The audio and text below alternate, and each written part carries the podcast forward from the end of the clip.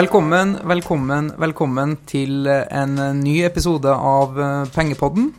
Eh, I dag så har vi besøk eh, av Investec og Geir Lindløkken. Vi skal snakke om teknisk analyse. Velkommen, Geir. Tusen takk, Anders. Ja. Jeg har gledet meg til dette her. Ja, veldig spent. Det er bare å glede seg. Eh, vi vet at teknisk analyse, eh, aksjeanalyse, er noe våre kunder og lyttere hungrer etter. Eh, og teknisk analyse skal vi virkelig få gå i dybden på i dag. Vi skal faktisk også få gå i dybden på det neste uke, for vi har besøk av deg igjen da. I dag skal vi gi en slags innføring i teknisk analyse eh, om de ulike elementene. Og så neste uke skal vi gå nærmere inn på trender. Eh, og en, fordi dere har nettopp gjort en trendbibel. Ikke mindre enn en bibel, faktisk. Ja, det, vi kaller det en trendbibel. Eh, vi skal jo ikke prate mye om den i dag, men eh, vi har jo gått gjennom nærmere 20 år med data fra mm. Oslo Børs og de skandinaviske børsene. Eh, og sett på da hvordan aksjer eh, kan predikeres eh, framtidig utvikling ut fra trendsignaler. Nettopp. Og det er jo en perfekt cliffhanger eh, for at vi skal få lytterne tilbake neste uke. Men aller, aller, aller, aller først, kan du bare fortelle hvem er Geir, og hvorfor så engasjert og interessert i teknisk analyse? Ja, jeg har jo vært med i dette gamet her noen år, og begynte vel for så vidt min karriere med aksjer da en kamerat av meg han, som gikk på BI, mm. kjøpte noen aksjer. Og han klarte å lokke meg også til å kjøpe. Så det førte til at jeg kjøpte aksjer i et selskap som het Saga Petroleum. Mm. Eh, og det gikk jo greit et par uker, men så dundra jo den ned. Ufta. Og det som jeg så da i ettertid, det var at den hadde jo gitt salgssignal fra en hode- og skuldreformasjon. Og fordi du var allerede, når du gjorde det der, litt interessert i teknisk analyse? Ja, det stemmer. Jeg hadde også en onkel som var litt interessert. Mm. Og dette var jeg da på slutten av 80-tallet. Så, så, da så jeg jo Jeg burde jo aldri kjøpt uh, Saga. Nei. For den hadde jo salgssignal. Nettopp. Uh, og det kunne man jo da se på skjermen, at den hadde et uh, salgssignal. Og så ble det sånn da at jeg tok matematisk modellering og informatikk på Blindern at jeg har hovedfag til det, og fikk da muligheten til å gjøre en oppgave som gikk da på å gjenkjenne nettopp hode- og skuldreformasjoner og andre kursformasjoner i aksjekurser. Så den bitre lærdommen du fikk av Saga Petroleum, den skulle virkelig få, få unngjelde. Ja, så du gikk til kamp til og via livet ditt til at det her skulle ikke skje igjen? Nettopp, det skulle aldri skje igjen. Det tapet var så surt at Investec oppstod som, eh, som forretningsidé? Ja, helt klart sånn var det. ja. Ja, nei, jeg har jo en grunnleggende interesse for uh, matematikk, statistikk, mm. uh, og syns det er veldig morsomt å lage dataprogrammer. Uh, analysere det man ser på skjermen. Mm. det har jo vært gjort i mange tiår, dette her med teknisk analyse, men det har jo da gjerne vært brukt ja, tegneverktøy på en mm. skjerm, mm. eller tidligere tider også bare papir og blyant. Mm. Men det har da vært en menneskelig prosess. og se på chartene og identifisere signaler, og da se om denne aksjen burde kjøpes eller selges. Men forutsetningene og verktøyene som er til rådighet i dag, må, de er jo blitt veldig mye bedre enn, enn det var før? Ja, tegneverktøy har blitt bedre, men det som fortsatt har vært en utfordring, det er jo å få direkte signaler ut fra mm. disse verktøyene. Skal mm. denne aksjen kjøpes eller selges? Eh, og det var jo det som jeg begynte med da, på Blindern. Mm. Og Var den hovedoppgaven da det som starta seriøst, Investec, ja, ja, og ideen om Investec? Og når du var ferdig med hovedoppgaven, så, så tok du det videre? Ja, jeg skrev en hovedoppgave om uh, gjenkjenning av disse mønstrene i, uh, i aksjekurser.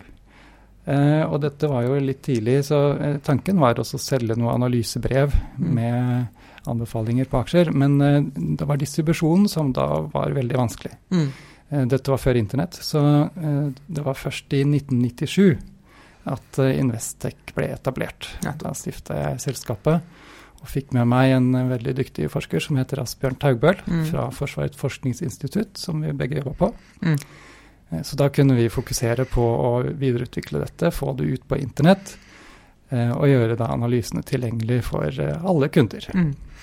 Og Investec som eh, analysehus er jo rett så unike i norsk målestokk, fordi det, det finnes ikke veldig mange uavhengige, objektive analysehus. Som regel så, Så de som gjør aksjeanalyser i dag, de har jo gjerne en corporate virksomhet, og de ønsker gjerne at kundene skal handle for å tjene penger osv. Men dere har bare interesse av å gi så gode analyser og matematiske modeller og prediksjoner som, som mulig, dere? Ja, det, det stemmer. Mm. Det er det eneste vi tjener penger på. Det er å gi de beste mulige rådene til da, våre, våre abonnenter. Mm. Og da må jo analysene være gode.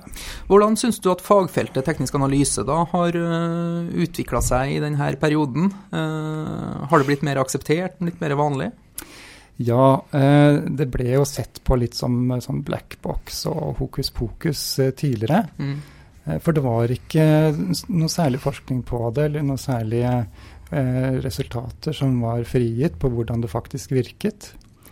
Eh, og det var også litt vanskelig å forstå at en aksje da, som har gitt et kjøpsignal, hvorfor skal den stige? Mm. Eh, hvis man ikke vet noe mer enn at han har gitt et kjøpsignal, så, så kan man jo ja, spekulere i hvorfor det skal skje. Men det er i hvert fall eh, mye lettere å forstå at en aksje som en fundamental analytiker kanskje har regnet seg har en verdi på 130 kroner, og nå står i 100, at den skal stige. Mm.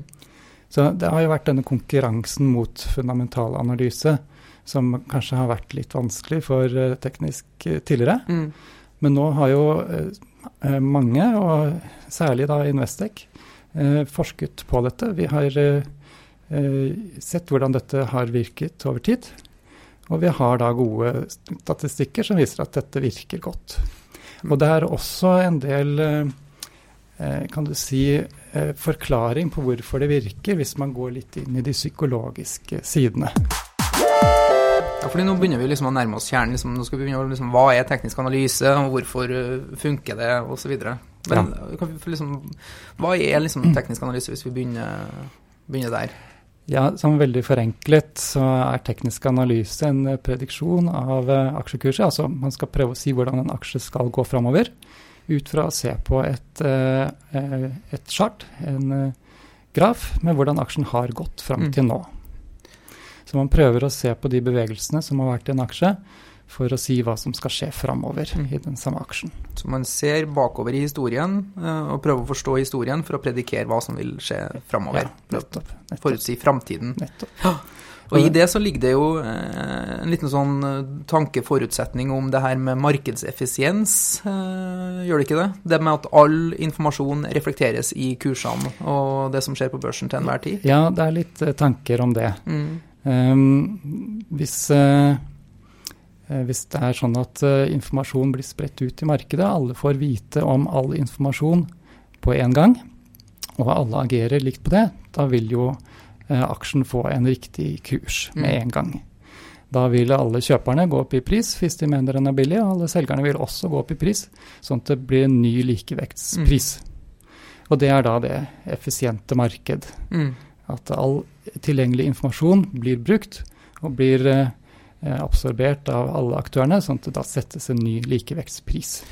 Fordi I teknisk analyse så, så kan man i utgangspunktet ignorere hele verden, liksom. Uh, man kan se bort ifra det fundamentale. Man trenger ikke å bry seg om hva selskapet driver med, eller hvordan ledelsen er. Man ser kun på matematikken og de faktiske kursene som uh... Ja, det, det, er helt riktig. Og det er jo en veldig tiltalende måte å gjøre det på. Mm. Du trenger ikke å ta hensyn til alle disse faktorene, for det gjør alle andre. Mm. Eller i hvert fall mange andre gjør det. Ja. Så da setter de en pris som er riktig der og da. Ja. Men det som er, da det, Markedet er jo ikke effisient. Eh, det har, jo, har, vi jo sett. Mm. Eh, og det som eh, man da tenker som teknisk analytiker, det er at man ved å se på bevegelsene i en aksjekurs, kan si noe om hvordan de psykologiske svingningene til markedsaktørene er. Og hvis man da kan um, si hvordan tilstand de er i psykisk i dag, så kan de, man si hva de da vil gjøre i morgen. Og hvis de er da, optimismen er økende, så vil, aksje, vil, de da ønske å kjøpe mer i morgen. Og da vil aksjekursen stige i morgen. Ja, Og da snakker du i det her spannet, liksom grådighet og frykt og glede og eufori og den ja, psykologien det er, som Det er klart det er mye følelser inn i dette spillet her. Ja. Og eh, hver enkelt har sin opplevelse av eh, en investering. Mm. Men ved å eh, samle alle, alle enkeltaktørene, så blir jo aksjekursen satt til Mm. den som er riktig i markedet da. Ja. Men blir det også litt sånn i teknisk analyse da at øh, en verdiinvestor som gjør sin fundamentalanalyse, kan jo analysere et selskap og se at øh, ja, men det her verdsettes til 100, 100 millioner. Når jeg regner på det, så er det verdt 150 millioner. Eh, Det hjelper jo fint lite hvis ikke resten av verden oppdager det samme som denne verdiinvestoren, fun- fundamentalanalysen, har funnet ut. da. Eh, Men det ser man også bort fra her, da, fordi at her ser man kun på bevegelsene og dermed også psykologien i markedet, eh, og hvor det markedet leder deg hen. Ja. Du, du har en eh, analytiker eller investor som mener den har vært 150 millioner, og så har du en annen som er, mener den har vært 90, og så har du en rekke andre. Sånn at kanskje gjennomsnittet, eller i hvert fall det som da eh, markedet tror, det er 100. Mm. Og ved å ta alle, summen av alle disse, så får man jo da en eh, sånn markedsmessig riktig kurs. Mm. Og, og eh, ideen med teknisk analyse det er jo å se på hvordan er bevegelsene i denne markedsmessig riktige kursen, og hva kan det si om endringene hos investorene? Mm. Er de på vei til å bli mer positive? Er optimismen økende? I så fall så skal jo da denne aksjen stige, Ja. og da bør man da kjøpe nå. Men blir ikke det her liksom, sånn, det forutsetter litt sånn flokkmentalitet blant investorene også? Eller er det den essensen teknisk analyse prøver å dra ut? Hvor flokken går igjen? Fordi hvis du bare liksom, flokken prøver å gå til alle mulige retninger, altså essensen teknisk analyse klarer å dra ut, da er liksom hvor er egentlig flokken på vei? Ja, sånn? jo da, det er helt riktig det der. Eh, Så da gjelder det også å komme inn litt før eh, hele flokken kommer inn. Ja. I hvert fall ikke komme inn på slutten. Så at, eh, da, da handler det Ja, fordi da er det jo for sent, da. Når, Ja, nettopp. nettopp. Men det er akkurat det man prøver da å gjøre med teknisk analyse. Hvor, finne ut hvor er flokken på vei, og da gå inn nå, før flokken kommer. nettopp. Men du treffer ikke bunnen, og du treffer heller ikke toppen når noen begynner å snu, men du kommer deg ut før flokken. Mm. Og, og da kan du Du får kanskje ikke 50% avkastning på en aksje, men du kan få 5% mer enn børsen. Ok, så, så ved å bruke kun teknisk analyse, så ligger det en slags aksept også ved at du egentlig aldri treffer helt bunnen, men du treffer aldri Eller helt toppen, men du, du går ikke helt bort, eller Ja, det, det tror jeg generelt er riktig for Mm. de som følger teknisk analyse. Og spesielt den måten Investec bruker teknisk analyse på. mm. Men det er jo mange måter å bruke dette verktøyet på. Og noen eh, av disse indikatorene som vi kanskje kommer litt inn på, der prøver man å plukke bunnene. Mm. F.eks. å kjøpe på støtte. Det Mm. er da et eh, nivå som en aksje har vært nede på, og som eh, da kan være et godt nivå å kjøpe på på nytt. Ja. Men det, veldig ofte så er det at man da kjøper en aksje som er på vei opp, og kommer seg ut når den har begynt å falle, men eh, ikke helt på topp. Du, En ting bare før vi begynner å gå inn på de ulike komponentene av øh, teknisk analyse, er, er jo det her med øh, Er man ikke helt avhengig av at det finnes folk som, som analyserer aksjer ut der også? Eh, at Hvis alle hadde vært brukere av Investex sin teknisk analyse, så, så ville det blitt en sånn selvoppfyllende profeti. og Ja, det har jeg helt rett i det. Så lykkeligvis så er det flere aktører mm. der ute. Og, og det eh, vil, liksom, Kritikerne vil jo si også at det regulerer seg selv. Hvis, Ja. all, hvis det blir for mye bruk av det, så, så vil det bli så åpenbare fordeler for en uh, fundamentalist nettopp, uten skjegg at eh, Det, det er jo sånn en aksje som stiger, den skal fortsette å stige, Mm. ifølge teknisk analyse. Uh, og da vil den jo også stige når flere ønsker å kjøpe den. Ja. Men så kommer det en fundamental analytiker og ser oi, den er jo ikke verdt 200 kroner, den er bare verdt 120. Og da vil den kunne falle. Nettopp. Så det regulerer, det regulerer seg selv. Og heldigvis så er det jo sånn eh, her i verden at uh, to goder trenger ikke å være et enten-eller. Det kan også være et ja takk, begge deler. Så at uh, teknisk analyse versus fundamental analyse trenger jo ikke å være gjensidig utelukkende. Man kan jo bruke begge deler. Ja, absolutt. Uh, vet ikke om vi skal komme inn på det nå, eller om vi tar det etterpå, men man kan gjerne bruke begge deler. Mm. Vi kan ta det veldig kort nå, i hvert fall. Og, eh, ofte så brukes jo fundamentalanalyse eh, på lang sikt. Mm. finner finne aksjer som da er er lavt priset, for å, å anta at de skal eh, stige og bli høyere priset. Kjøper de fordi de har en god drift, eller de tjener mer penger, skal tjene mer penger. De er i et godt marked. Mm. Men så er det jo ikke sikkert at investorene tenker akkurat sånn nå, på helt kort sikt. Kanskje er det noen negative nyheter rundt selskapet, kanskje er det noen makroting som gjør at en aksje da eh, er mer usikker på kort sikt. Mm. Eh, og sånn sett så er teknisk analyse da et veldig godt verktøy til å time et kjøp. Så det er en, en vanlig brukt kombinasjon. Å Mm. finne aksjer som da er positive fundamentalt sett, altså billig fundamentalt sett, og så bruke teknisk analyse til å finne når man skal kjøpe de. Mm. En annen måte, som kanskje er vel så mye brukt, det er eh, først å gjøre teknisk analyse for å finne aksjer der eh, optimismen er økende, der trendene er stigende, og der da tekniske indikatorer tilsier at de skal stige. Og så, når man har da identifisert en del gode aksjer der, så kan man gjøre en fundamental analyse Mm. og se er disse her billige, er det noen grunn til at de skal stige. Mm. Og har man en match, så er det selvfølgelig et eh, veldig godt investeringscase. Men uh, ofte så, så vil jo media gjerne ha konflikt, så derfor det settes opp mot hverandre. Uh, og du har med en forskningsartikkel fra CNBC eller et eller annet i den stilen der, hvor man faktisk har sammenligna litt grann, øh, hva tekniske analytikere og fundamentale analytikere har øh, fått frem av resultater. Kan ikke bare kort gjengi den? Så Jo. vet jeg jo at du er, du er ikke 100 objektiv i denne saken her. Du Nei. vil være en forkynner av teknisk analyse, selvfølgelig, så jeg vil litt ta litt hensyn til det. da. Ja, det en- Det finnes kanskje andre forskningsresultater også. Eh, ja, det, det finnes nok eh, ikke mye her. Det er veldig få som har forsket på dette her, på Mm. forskjellene da mellom teknisk og fundamental analyse.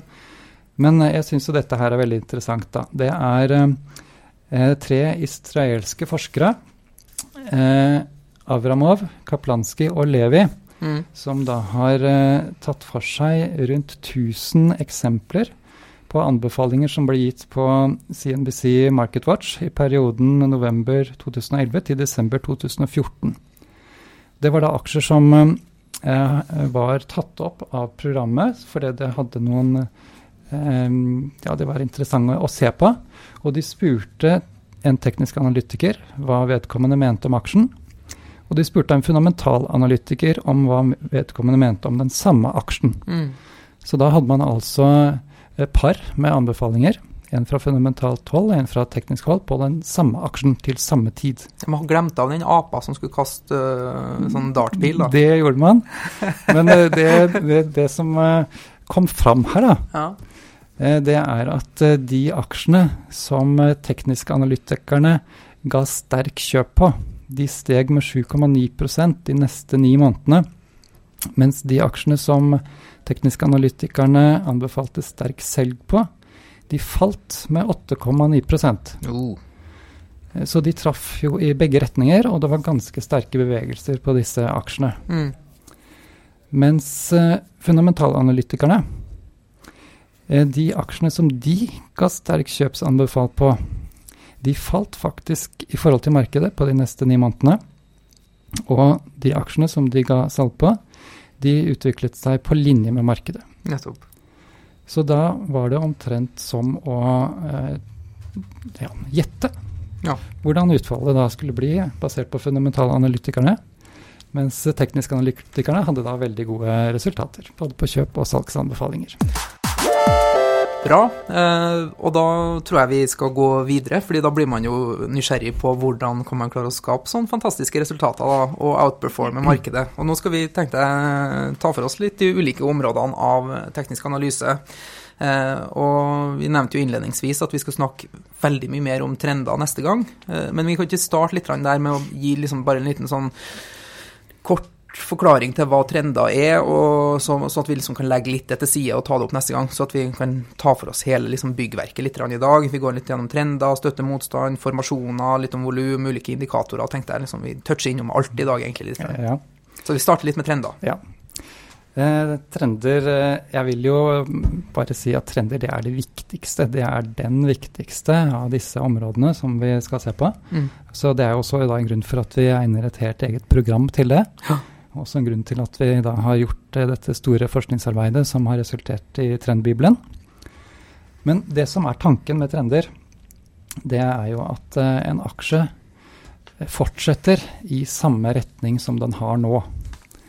Altså en aksje som ligger i en stigende trend, den vil fortsette å stige. Og en aksje som ligger i en fallende trend, den vil fortsette å falle. Så da er det jo egentlig veldig greit eh, å velge hvilke aksjer ønsker man å eie. Jo, selvfølgelig man ønsker å eie aksjer som ligger i stigende trender. Mm. Og, um, bakgrunnen for at det er sånn, um, eller i hvert fall hva som kan forklare det, det er um, da aksjer som har stiget, som ligger i stigende trender, de, de viser jo da at uh, aktørene, investorene, de har stadig betalt mer for å kjøpe disse aksjene. Og det gjør de jo fordi at uh, selskapet går bra, selskapet tjener kanskje mer penger, og, og investorene blir mer optimister. Mm. Så det er en forklaring på at en aksje da viser en stigende trend. Så Trender er et sterkt verktøy, eh, og det skal vi snakke mer om eh, neste gang. Men da handler det basically om å bruke teknisk analyse, kvantitative modeller og statistikk og matematikk for å identifisere hvilke som ligger i stigende trender. Da. Nettopp. Ja. nettopp. Fordi Jeg trodde jo kanskje liksom, fordi Neste punkt i min agenda her er jo å snakke litt om, om støtte motstand. og jeg trodde at det var et verktøy for å identifisere trender, men det er ikke nødvendigvis bare sant. Nei, Du har rett på en uh, måte, for en trend den uh, defineres uh, ved en støttelinje og en motstandslinje, eller et, støtt, et, gulv som det er støtten i trenden, og et tak som er motstandslinjen i, i trenden. Mm. Men de aller fleste trender som man da ser etter i aksjer, de er i enten stigende eller fallende trender.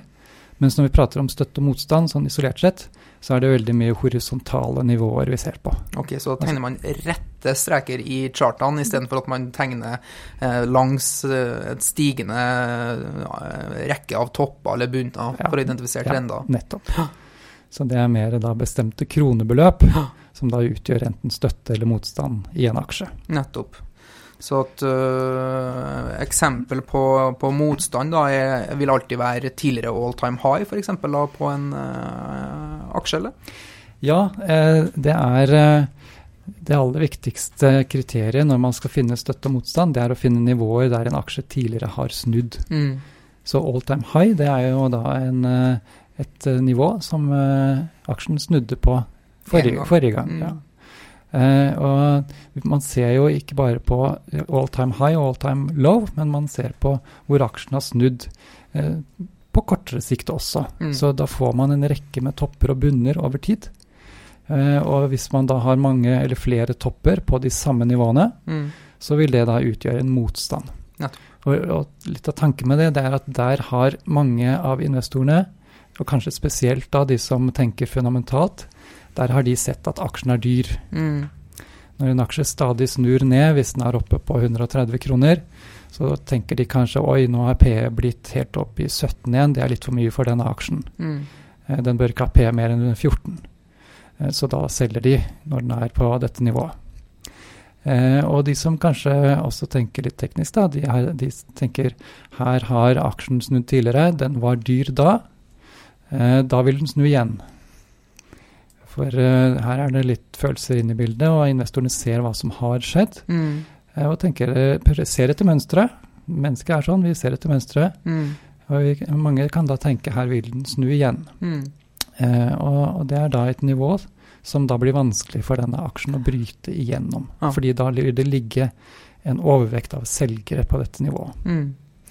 En klassisk greie blant uh, investorer som har brent seg litt, er jo at man har gått inn og kjøpt en aksje, uh, og så har den begynt å falle, uh, og så har den falt enda mer, og så enda mer, og så til slutt så legger man den i skuffen og glemmer den litt. Mm. og så mens man har glemt den, da, så begynner den å stige, og så klatrer den stadig vekk oppover, og så kommer den opp til det nivået der du kjøpte den for, og da tenker man ok, da benytter jeg muligheten til å selge, og så, er liksom, så, så tapte jeg ja. ingenting mer på det. Så, så liksom støtte, motstand, kan også være på nivåer hvor det har gått veldig mye volumer før. Hvor f.eks. mange har gått inn på en aksje på høyt volum. Så trenger det ikke være så mange liksom, andre eh, topper der, f.eks. Men hvis det har gått mye volum på en sånn topp, eh, ja. mange som har kjøpt på en sånn topp, så kan det også representere ja. det, det er helt riktig, mm. der det har vært volum eh, tidligere. Og eksempelet du sier, det er veldig godt. Det er, det er sånn for mange. De ønsker å unngå et tap. Mm. Har de da ligget på et latent tap mens aksjekursen stiger igjen, så vil de da lett ønske å selge når, kursen, når de får muligheten til det, og kursen går opp til det samme, samme nivået. Du, og, det her med, med runde tall også, uh, har jo jeg et inntrykk av at av og til uh, representerer en sånn mental barriere for, for enkelte investorer. Spesielt ja. liksom hovedindeksen. Liksom, skal han klare å bryte 600? Uh, klarer han å etablere seg over 600? I hvert fall første gangen den skal over et, et Ja. eh, visst nivå. Ja, rundetall er også et sånn element Mm. som man eh, gjerne bruker da, for å finne hvor det er eh, støtte og motstand. Eh, jeg tror nok det er det som er minst viktig av de tre elementene eh, som vi har vært gjennom. Eh, tidligere topper og bunner er da det viktigste, og volum, som du sa. Altså hvor det har vært omsetning tidligere, er det nest viktigste. Mm. Men vi har også litt med runde tall. Mm. Men nå er det jo mye mm, algoritmehandel i markedet, og algoritmene de tenker ikke noe særlig på disse runde tallene. Nei. De tenker heller ett tikk opp eller ett tikk ned. Mm. og Bryter man da et sånt nivå, så betyr det ikke noe for algoritmene. Nei. Så eh, det, det kan nok ha noen effekt, men eh, eh, de andre elementene er viktigere der. Men støtte motstand, da, sånn rent praktisk, hvordan uh, bruker man det? Er det å sette uh, stopplås ved eh, et under et motstandsnivå, eller, Ja, vi, vi, eller jo, støttenivå? vi kan jo ta dette eksempelet som vi var litt inne på, den aksjen som da har steget opp mot 130 kroner og vendt ned derfra noen ganger. Der vil det da være motstand. Mm. For mange tenker at aksjen er dyr når den er oppe på 130 kroner. Men hvis den da skulle gå opp til 130 og bryte igjennom dette nivået, eh, da er det gjerne pga. at det skjer noe. Kanskje en nyhet, eller kanskje generelt positivt bilde. Men i hvert fall alle som da tidligere mente aksjen var dyr på 130 kroner, og har hatt sine salgsordre der, de får jo da solgt. Mm. Men fortsatt så er det et kjøpspress i og med at kursen da går gjennom 130. Og da blir det utløst et kjøpssignal da i teknisk analyse, når en aksje bryter gjennom et motstandsnivå. Mm. Så det vil jeg kanskje si er den aller viktigste måten å bruke støtte og motstands på. Mm. At man da kjøper en aksje som bryter opp gjennom et motstandsnivå. For den eh, utløser da et kjøpssignal. Da er alle disse selgerne borte, mens det fortsatt er kjøpsinteresse. Så den skal da stige videre. Mm. Og en, eh, for meg virker jo veldig enkelt. Liksom hvis en aksje har et tydelig støttenivå et eh, tydelig motstandsnivå, så, så, så kan man jo kjøpe når den nærmer seg bunn, og så kan man prøve å avhende når man nærmer seg topp. Ja. Hvis den har en sånn trading range. Ja, nettopp. Eh, hvis den har en trading range, som du sier, hvis den beveger seg sidelengs, så er jo det en veldig god måte å bruke støtte og motstand på. Mm. Da har man et klart nivå som aksjen går ned til, der den er billig, der den snur på, eller i hvert fall har snudd på.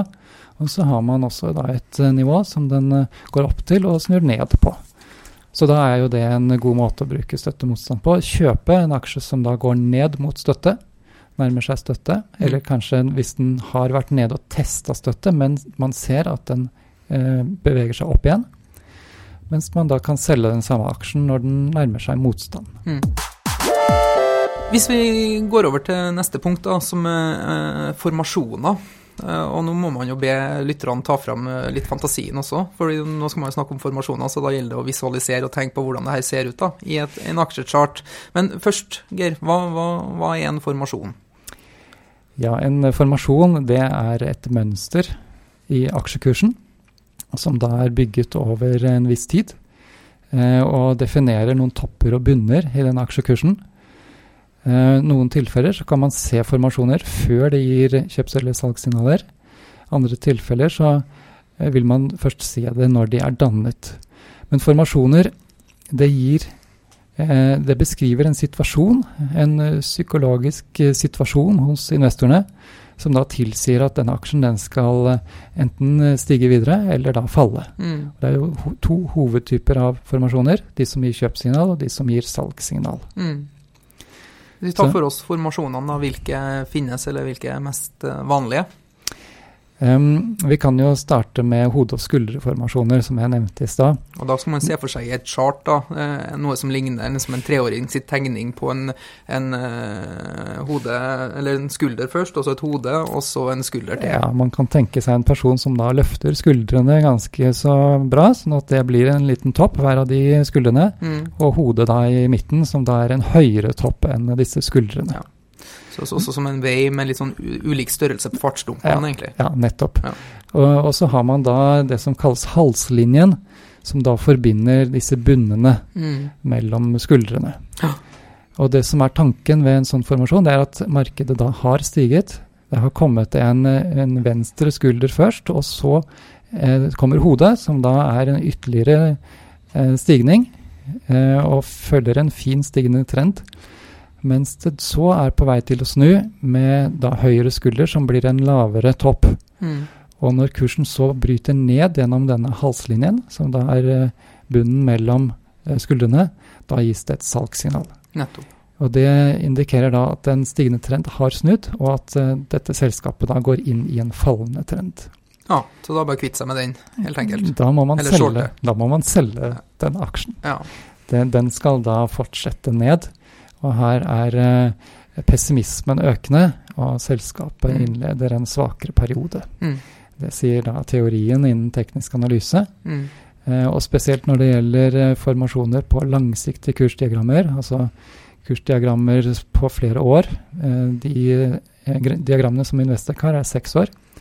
Der eh, viser statistikk at salgssignaler fra hode- og skulderformasjoner det følges av en, eh, en nedgang eh, de neste månedene. Ja, og, og de, de kan jo være litt vanskelig å se, de her hode-skulder-formasjonene i en del av chartene, fordi de er jo ikke, ikke perfekt, sånn som man ville ha tegna en hode-skulder på, på, for hånd. Så, så at eh, om den ene skulderen er litt høyere eller litt lavere, og at det ikke er et perfekt rundt hode osv., må man jo klare å se litt bort fra. Men det er vel også en av fordelene med Investec sin tekniske analyse, at dere identifiserer de her formasjonene for uh, brukeren, og man slipper å sitte og tegne dem og observere dem sjøl Ja. i, chartene. Ja, nei, Du har helt rett. Det er eh, veldig vanskelig å gjøre dette objektivt. Det er lett å se uh, en ting hvis du leter etter det, men å gjøre det objektivt, det er vanskelig. Mm. Så Investec vi har jo da kraftige datamaskiner og, og avanserte matematiske algoritmer som gjør denne jobben for oss og for deg da, som bruker våre analyser. Ja. Så da vil man eh, få tegnet inn en hode- og skulderformasjon i grafen. Mm. Og den vil, vil være synlig før eh, aksjen gir signal, ofte. Sånn at man da har mulighet til å ta stilling til om man ønsker å selge eller ikke. Mm. Hvis det da skulle utløse dette signalet. Ja. Og Da går det an, som vi var inne på i stad, da kan man se på fundamentale ting også. Mm. Er det flere ting som tilsier at denne En bø- liten skal sånn ned? alarmklokke som går, er Ja. det verdt å se over det her, liksom? Mm. Er man da usikker på de fundamentale tingene, hvis de kanskje ikke er så positive lenger heller, Mm. så kan man da selge også før eh, aksjen utløser et signal, i og med at det er så stor risiko da, for at den skal videre ned når den først Det er vel et et bra salgssignal. poeng, liksom, at en eh, som, en, som, som liker å gjøre fundamental analyse, kan bruke teknisk analyse som en sånn varsel-alarmklokke. Eh, Ser resten av markedet noe som jeg ikke ser nå, bør jeg se over min fundamentalanalyse, kanskje? Nettopp. Det er en eh, vanlig måte å bruke teknisk analyse på også. Mm. Det kan identifisere aksjer som er, nærme, eh, er eh, grunn til å se nærmere på. Mm. Eh, ok, Vi har vært gjennom den her uh, hode-skulder-formasjonen, eh, og den finnes det jo en, en bakvendt land-variant av også. Du har jo omvendt hode-skulder, som vil utløse eh, ikke et salgssignal, men et kjøpsignal. Ja, Hvor egentlig vi snur formasjonen på hodet. Eh, ja det, det er riktig. Det er da en aksje som har ligget i en fallende trend. mm, Falt over tid. eh, og får da tre bunner. Det er den eh, siste bunnen da, den er litt høyere enn eh, den midterste. Ja. Og det kan da være en omvendt hode- og skulderformasjon. Når den brytes opp, så signaliserer det at denne fallende trenden den er nå slutt, og aksjen går inn i en stigende trend. Er begge, både liksom vanlig hodeskulder og omvendt hodeskulder, en like sterk prediksjonsmodell, eller er det noen av dem som er sterkere enn den andre? Um, dette forskningsarbeidet som vi gjorde, det viser at begge disse formasjonene er, gir veldig sterke signaler når det gjelder langsiktige signaler. Mm. Em, jeg ser her at em, aksjer med kjøpssignaler fra omvendt hode- og skulderformasjoner de steg faktisk 14% de neste tre månedene I snitt? i gjennomsnitt, ja, mens eh, gjennomsnittlig utvikling til referanseindeksen, altså OCBX, det var 3% på, på tre måneders sikt. Ok, så den gjorde relativt, de gjorde relativt bedre enn gjennomsnittet av markedet? Ja da, relativt bedre, og, og mye bedre. Det var jo faktisk 14% det er veldig mye. Nå var det ganske få eksempler av sånne formasjoner, Mm. men eh, det var veldig sterke resultater. Og, og salgssignaler, hvis vi bare tar de også, eh, fra hode- og skulderformasjoner på langsiktige diagrammer, de falt med 4,4% de neste tre månedene. Ja. Så veld, veldig sterke signaler. Det, og det er også litt um, um, Eller kan også eh, være litt fordi dette er lange formasjoner, så det bruker litt tid på å bygge seg opp. Mm. Og da er det mer eh, styrke bak. Da beskriver det bedre den endringen som har vært eh, hos investorene. Da er virkelig optimismen økende her, når Ja. det er en aksje som gir kjøpsignal fra en omvendt hode- og skulderformasjon. Det var faktisk et poeng som jeg glemte å mm, spørre om innledningsvis. Eh, teknisk analyse og de ulike komponentene vi, vi snakker om her nå, da. Funker alle sammen like bra på kort sikt, mellomlang sikt og lang sikt? Kan man bruke det omtrent hvis man trader intraday, eller man skal ta en posisjon som ligger over et par-tre måneder til man skal kjøpe en aksje som man har evigheten som perspektiv på å eie, eller vil også være, ja, sånn, ulikt? Sånn teoretisk så eh, er jo dette metoder som virker eh, fra helt kort sikt, på minuttchart, til eh, lang sikt over flere tiår. Mm. Um, vi har ikke erfaring verken på minutter eller på tiår, men eh, vi har erfaring fra dager til eh, noen få år. Mm. Eh, og det resultatene tyder på foreløpig, det er at teknisk analyse virker best på korte og mellomlange grafer. Altså hvis man har et kursdiagram med fra 6 til 18 måneders historikk, og leter etter trender, støtte motstand og formasjoner på de, så er det sterk prediksjonskraft. Ja, Men 6-18 måneder, er det mellomlang sikt, eller er Eh, det Seks måneder er kort sikt, okay. og 18 måneder er eh, mellomlang sikt. ok, for enkelte så vil kanskje én til to dager være kort sikt også. Ja, men og vi det- vet jo at det- blant men- den type investorer så brukes jo teknisk analyse ganske, ganske heavy og ganske mye. Det er riktig. Eh, Men dette er chartene. Ja. Eh, Og når det gjelder signalene, ser du på et signal i det kortsiktige grafen, så kan det gjerne eh, bety noe for utvikling da de neste ukene. Mm. Så fra, fra få dager til et par, par måneder. Du, en, eh, Den kjennes jo litt beslekta ut, den formasjonen som vi skal inne på i, eh, nå. Eh, og det er dobbel topp og dobbel bunn. Det virker litt sånn hode-skulder, omvendt hode-skulder, bare at du mangler hodet litt. Rann. Ja, det er eh, helt riktig. Takk. Doble, doble topper og doble bunner, det er, det er forenkla hode og skuldre, egentlig. Ja. Men ja, de er forenkla, gir dem mindre eh, prediksjonsverdi, da? Eller Eh, det- er det ja. sterke signaler, det også? Det er, det er jo da to topper, mens en hode-skuldre-formasjon er tre topper. Mm. Eh, Så hvis de er omtrent like lange i antall dager, så eh, eh, mener vi at de har omtrent samme prediksjonskraft. Mm. Men signaler fra dobbelt topp, dobbel bunn-formasjoner på veldig kort sikt, de gir ikke gode signaler, har, eh, har vi sett. Så- Ikke? Nei. Nei. Det har faktisk vært litt motsatt. Mm. At uh, du kan ha en aksje som har falt, da, gitt kjøpsignal, dannet en dobbel bunnformasjon over la oss si to uker. Altså to bunner hver av fem dager, Mm. som har gitt et kjøpsignal. Og den har brutt opp? Ja. Har brutt opp, ja. Mm. Eh, Det kan gjerne bare være støy. Det kan være én dag som har gjort at den bryter over, mens den fallende trenden, det er den som eh, fortsatt virker. Sånn at den ene dagen, det var bare tilfeldig. Mm. Så å kjøpe på de helt kortsiktige doble toppene og doble bunnene, det har, eh, har nok lite for seg. I hvert fall ifølge vår statistikk. Ok, da trenger ikke vi å bruke så mye tid med den hvis den ikke er noe særlig nyttig. Nei, men, men da, på lang sikt, så har det vist seg. Da gir det sterke resultater. Okay. Så mm, det, man må se tidsperspektivet an her. nettopp. Hva med rektangler, da? Først, hva, vi vet jo hvordan et rektangel ser ut. Hvordan eh, arter det seg i et børschart? Kan vi klare å beskrive det, eller? Ja, vi får prøve. Um, det er jo da den tredje hovedtypen av formasjoner. Uh, man kan tenke seg eh, at en aksjekurs går sidelengs.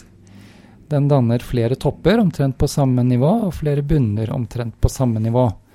Og da vil den også definere en motstandslinje ved toppene og en støttelinje ved bunnene. Så nesten som en trippel eller kvadruppel eh, Ja, det kan være- toppbunn? Ja, Det kan da. være to topper eller tre eller fire eller så mange som helst, egentlig. Mm, Det som er viktig her, det er at eh, den går sidelengs. mm. Omtrent sidelengs, i hvert fall. Ok, så det ikke er en rektangel som går oppover, fordi da eh, Den, den kan, eh, dette er jo eh, Ingen aksjekurser utvikler seg sånn helt eh, rett i, som det gjerne gjør i lærebøker for teknisk analyse.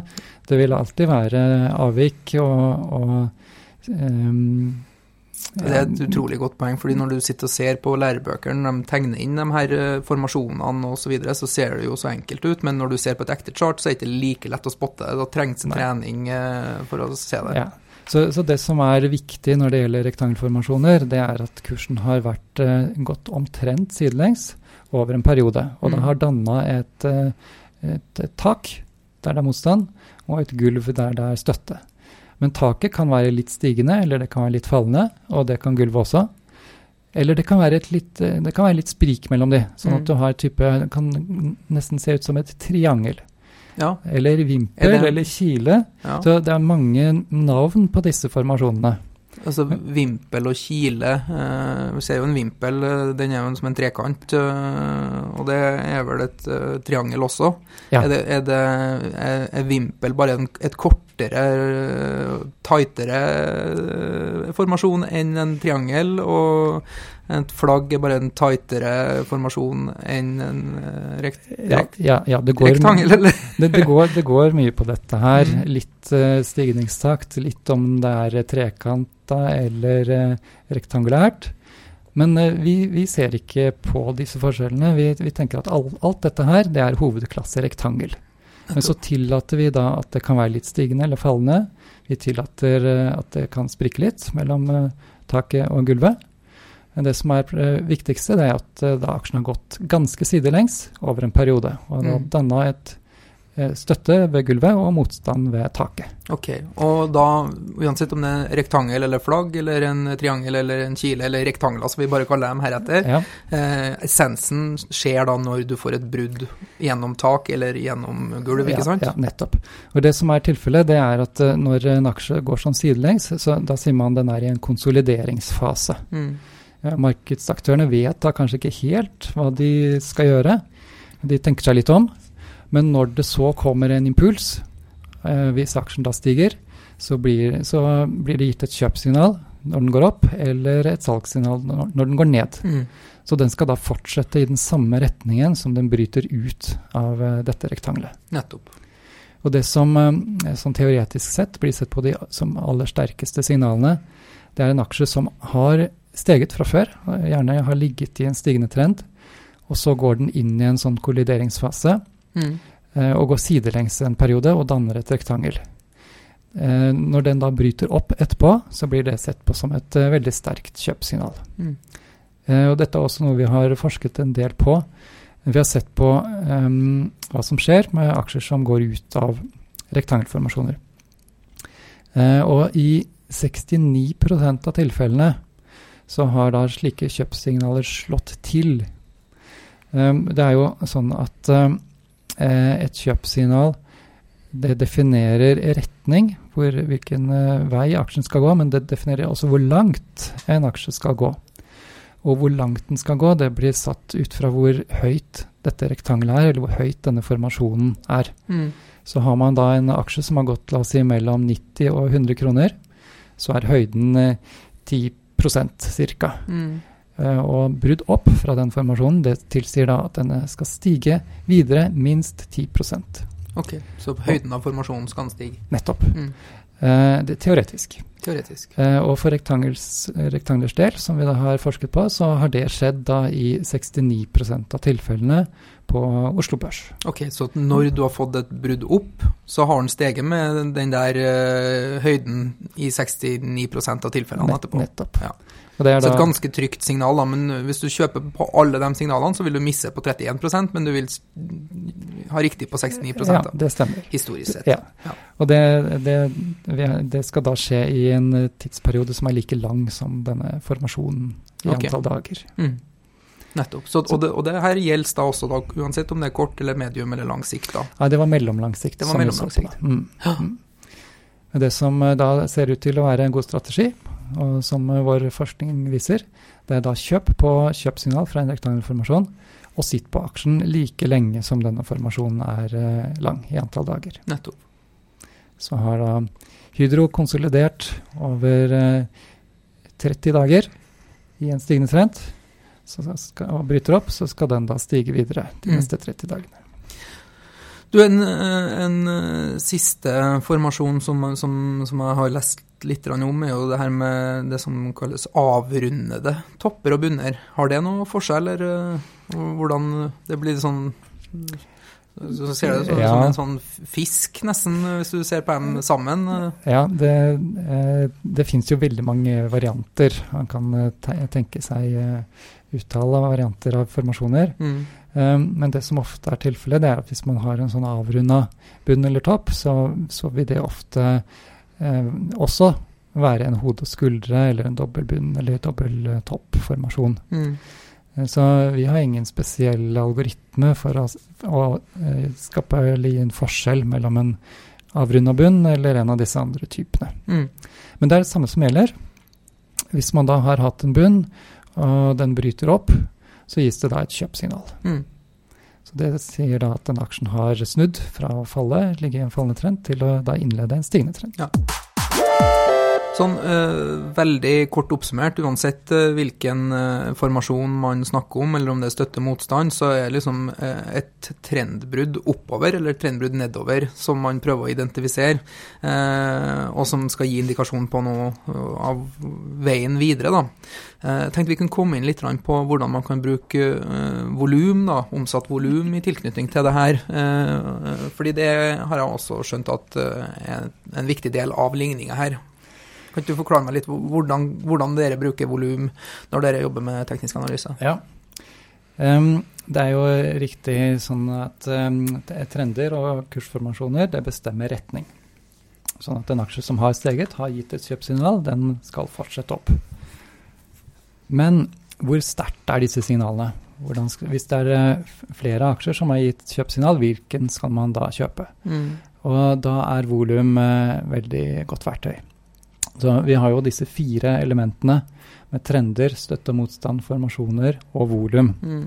Uh, og volum har jo uh, vært en indikator som har vært lite fokus på. Men etter hvert som vi har jobba med dette nå gjennom et par tiår, så ser vi at volum er en veldig viktig indikator. Mm. Uh, den enkleste måten å bruke volum på, det er å tenke at høyt volum betyr at her er det mange aktører inne, her er det mange som gjør noe. Og det blir da sterkere signaler. Mm. Sånn at hvis man får et kjøpsignal, en aksje som skal stige, så er det en fordel eller en styrke hvis det samtidig er økning i volumet. Mm. Hvis man ser det motsatte, at det er en reduksjon i volumet, da indikerer det at det er mer usikkerhet her. Ja. Det er ikke så stor kraft bak denne bevegelsen, så da kan det være lurt å avvente. Mm.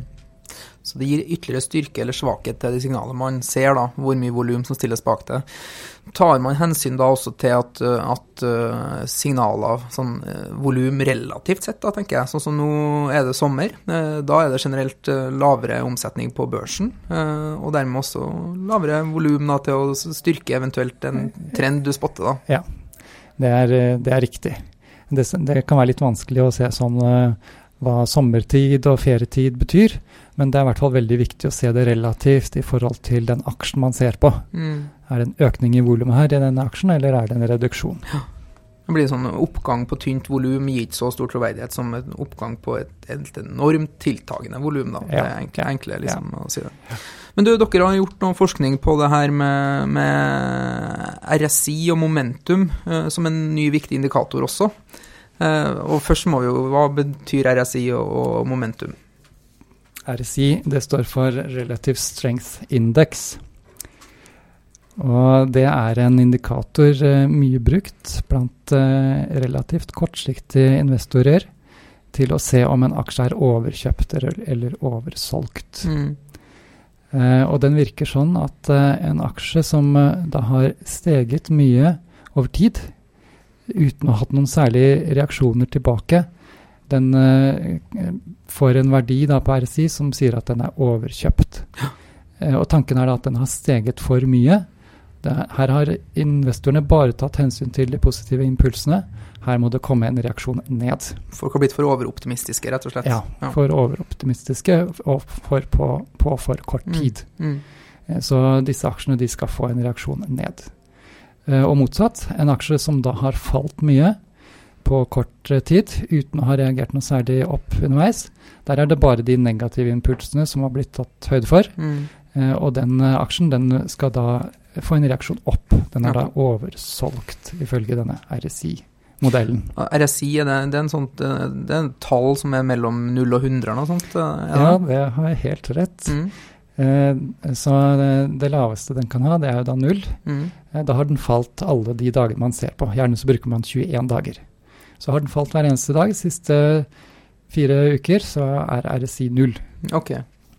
Um, Men det man gjerne bruker som eh, sånne triggerverdier, det er 30 og 70. Mm, Så en aksje som da stort sett har falt, men uh, hatt noen små svingninger opp, uh, får da en verdi under eh, 30. Og det blir da sagt at den er oversolgt, eh, og den bør da få en reaksjon opp, ifølge denne modellen okay. man bruker RSI på. Så en RSI som faller under 29, så er det Ja, men da skal man begynne å få den på kartet, fordi da tror man kanskje at den skal få en bounce opp igjen, da. Ja. Og motsatt, da, hvis den har en RSI over 70, så er det kanskje på tide å komme seg ut, da, fordi da forventer man at eh, her er det overkjøpt. Ja, nettopp. Eh, og, og det kan man eh, eh, også Hvis man studerer chart, så kan det se ut som dette her, det virker veldig bra. For ofte så er RSI under 30 nær bunnene i chartet. Og ofte så er RSI over 70 nær toppene. Mm, Så hvis man ser på aksjer som har gått sidelengs, så kan RSI være en, eh, en god modell. Men så er det da for det første veldig vanskelig å si hvordan aksjen går framover. Går den sidelengs også framover? mm, Eh, og det eh, er ikke så lett å si ut fra historikken. Er Da dere introduserer momentum eh, som indikator, da. Ja, RSI, eller denne RSI-modellen den brukes jo både for å se om en aksje er overkjøpt eller oversolgt, Mm, Men man kan også se på det som en uh, indikator for hvor er uh, vekten i markedet på vei. Er, har den et positivt momentum? Er kjøperne på vei inn her? mm, Eller har den et negativt momentum? Er selgerne eh, økende? Så da blir det helt motsatt, faktisk. En aksje som da har steget, indikerer da at her er det kjøpere på vei inn. Den har jo stort sett steget, det betyr at det er flere som har kjøpt. mm. Eh, Så da er det positivt momentum. Og den måten å tolke på sier da at en aksje med positivt momentum den skal fortsette å stige. Gjelder det da hvis den er i en stigende trend, da, eller? Ja, ja gjerne det. Mm, Eh, og hvis det da er sidelengsmarked, eh, så, så er det jo da disse tilhengerne som tenker at den er overkjøpt, den må få en reaksjon ned. Men det, her er det da to helt forskjellige måter å bruke RSI på. mm, Uh, og det er jo spennende for oss da, som uh, liker å finne ut hvordan ting faktisk virker i virkeligheten. Mm. Som da eh, ønsker å bruke de verktøyene som faktisk virker, og ikke bare hvordan teorien sier dette skal være. mm. Så vi har gjort et ganske stort forskningsarbeid på RSI også. Ok. Typ forska på hva som skjer når eh, den er over 70 og under 30, da, i de påfølgende Nettopp. periodene. Nettopp. Hva sier forskningen på, på, på det, da? hvilken eh, leir er det som har rett her? Ja. Um, og det er, dette er eh, spennende resultater. Um, vi har funnet ut da for Norden eh, i gjennomsnitt så har aksjer som har en RSI over 70 Altså det er aksjer som er overkjøpt, Mm. og som da ifølge disse første eh, brukerne av teknisk analyse, som eh, tenker at en aksje har steget for mye, den skal falle, Mm. de aksjene som da er overkjøpt på RSI, de har steget med 6,3% de neste tre månedene. Ja. Eh, og det eh, er til forskjell fra referanseindeksen, som har steget med 3,5 Så de har hatt en veldig sterk utvikling også framover. De har ikke fått denne reaksjonen tilbake, som eh, da teoretisk skulle komme etter at en aksje er overkjøpt. Mm. De har heller fortsatt å stige. Så en slags mer sånn trendtankegang underliggende der. Ja, eller i At- at fall når det er en tiltagende gruppe kjøpere, så vil det også kanskje tiltrekke seg nye og være en grunn til det. Ja, i hvert fall da dette med momentum. Mm. En aksje som allerede har steget, den fortsetter å stige. Mm. Så aksjer med positivt momentum det tilsier at denne aksjen skal også gjøre det bra framover. De her uh, som hadde under 30 RSI, da, hvordan gjorde de de neste tre månedene? Ja, det er jo det neste interessante spørsmålet. Og de skulle jo da få en reaksjon opp, ifølge teorien. Mm. Mens de har, eh, i Norge så har de falt med 0,7% neste tre måneder. Mm. Og Norden i gjennomsnitt så har de steget med 0,2% Men det er da 3,3 prosentpoeng svakere enn indeks. Mm. Ja, for det er samme periode dere gjorde de her sammenligningene? Eh, ja, det er litt usikker på om det er akkurat de samme årene, men det er i hvert fall eh, samling av Norge, Sverige, Danmark og Finland. Mm. Ja, det er jo viktig og litt sånn øh, Litt brytende i forhold til det man har tenkt tidligere. Så det er jo noe å se på for dem som sitter og følger med på de øh, tallene der, vil jeg jo tro. Nettopp. Bra. Men du, øh, det fins jo, jo en sånn helt uhorvelig mengde med indikatorer uh, ute der. Uh, vet ikke hva alt sammen heter, med MacD og uh, Stokastic og Boilinger Band osv. Er det noe dere bruker tid på, eller? Det, det, kan jeg svare veldig enkelt på. Vi bruker ikke tid på det. Nei. Um, har, har, du brukt tid på det? vi har brukt litt tid på det. Uh, vi har jo med spesielt da glidende snitt som en uh, tjeneste til våre abonnenter, mm. fordi det er etterspørsel etter det. Mm.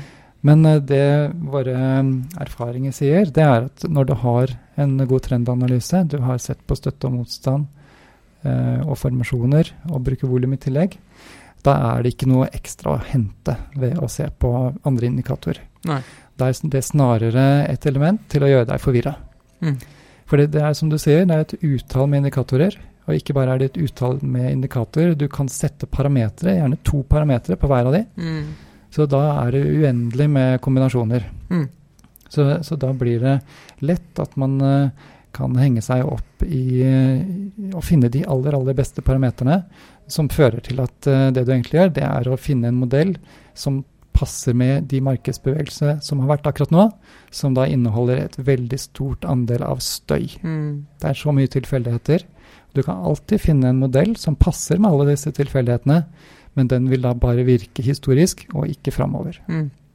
Så de elementene vi har sett på, de har vi funnet da det er et robust sett som gir deg det du trenger for å da kunne ha et godt grunnlag for å velge riktig aksje å investere i. Mm. Ja, Du nevner det her med glidende snitt, at det er noe dere tilbyr fordi at det er etterspørsel etter det. Eh, og Det er jo et, en parameter som, som, som jeg har inntrykk av at veldig mange følger, spesielt 200 dagers glidende gjennomsnitt når man vurderer børsen på litt lengre perspektiv. Når man får et brudd ned eh, på 200 dagers glidende snitt, så, så, blir jo veldig mange bearish, og man blir veldig glad når det får et brudd opp. da. Ja. Er det det som kalles, er det, er det de her 200 dagers glidende snittene som, som, når du får brudd opp, som kalles golden cross, og når du får brudd ned, som heter death cross, eller hva er det for noe? Ja, du, du, må ha to glidende snitt for å finne disse golden og death ah. crossene.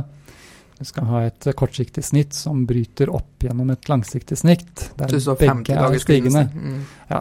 Så litt så, sånn lagging indicator, det da, det tar litt tid? Ja, nettopp. Mm. Eh, det er jo en eh, gjennomsnitt av kursen over tid. Mm.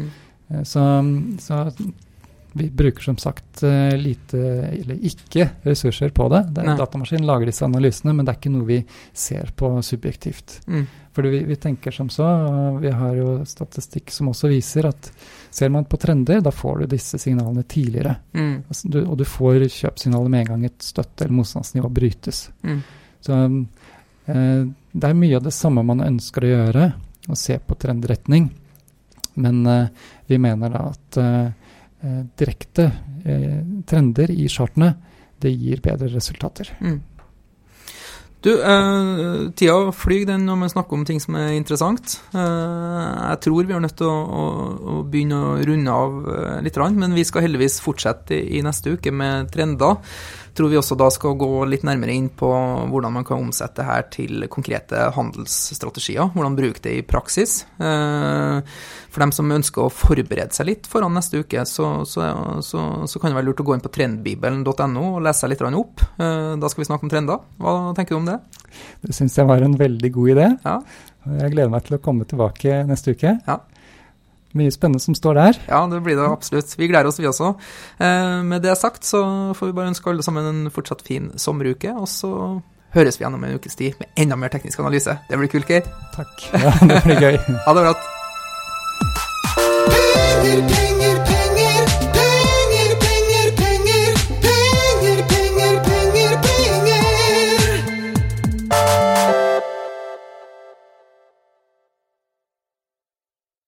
Denne podkasten skal anses som markedsføringsmateriell, og innholdet må ikke oppfattes som en investeringsanbefaling. Podkasten er kun ment til inspirasjon og informasjonsformål. Nornett tar ikke ansvar for eventuelle tap som måtte oppstå ved bruk av informasjonen i denne podkasten. Les mer på disclaimer-siden på nordnett.no.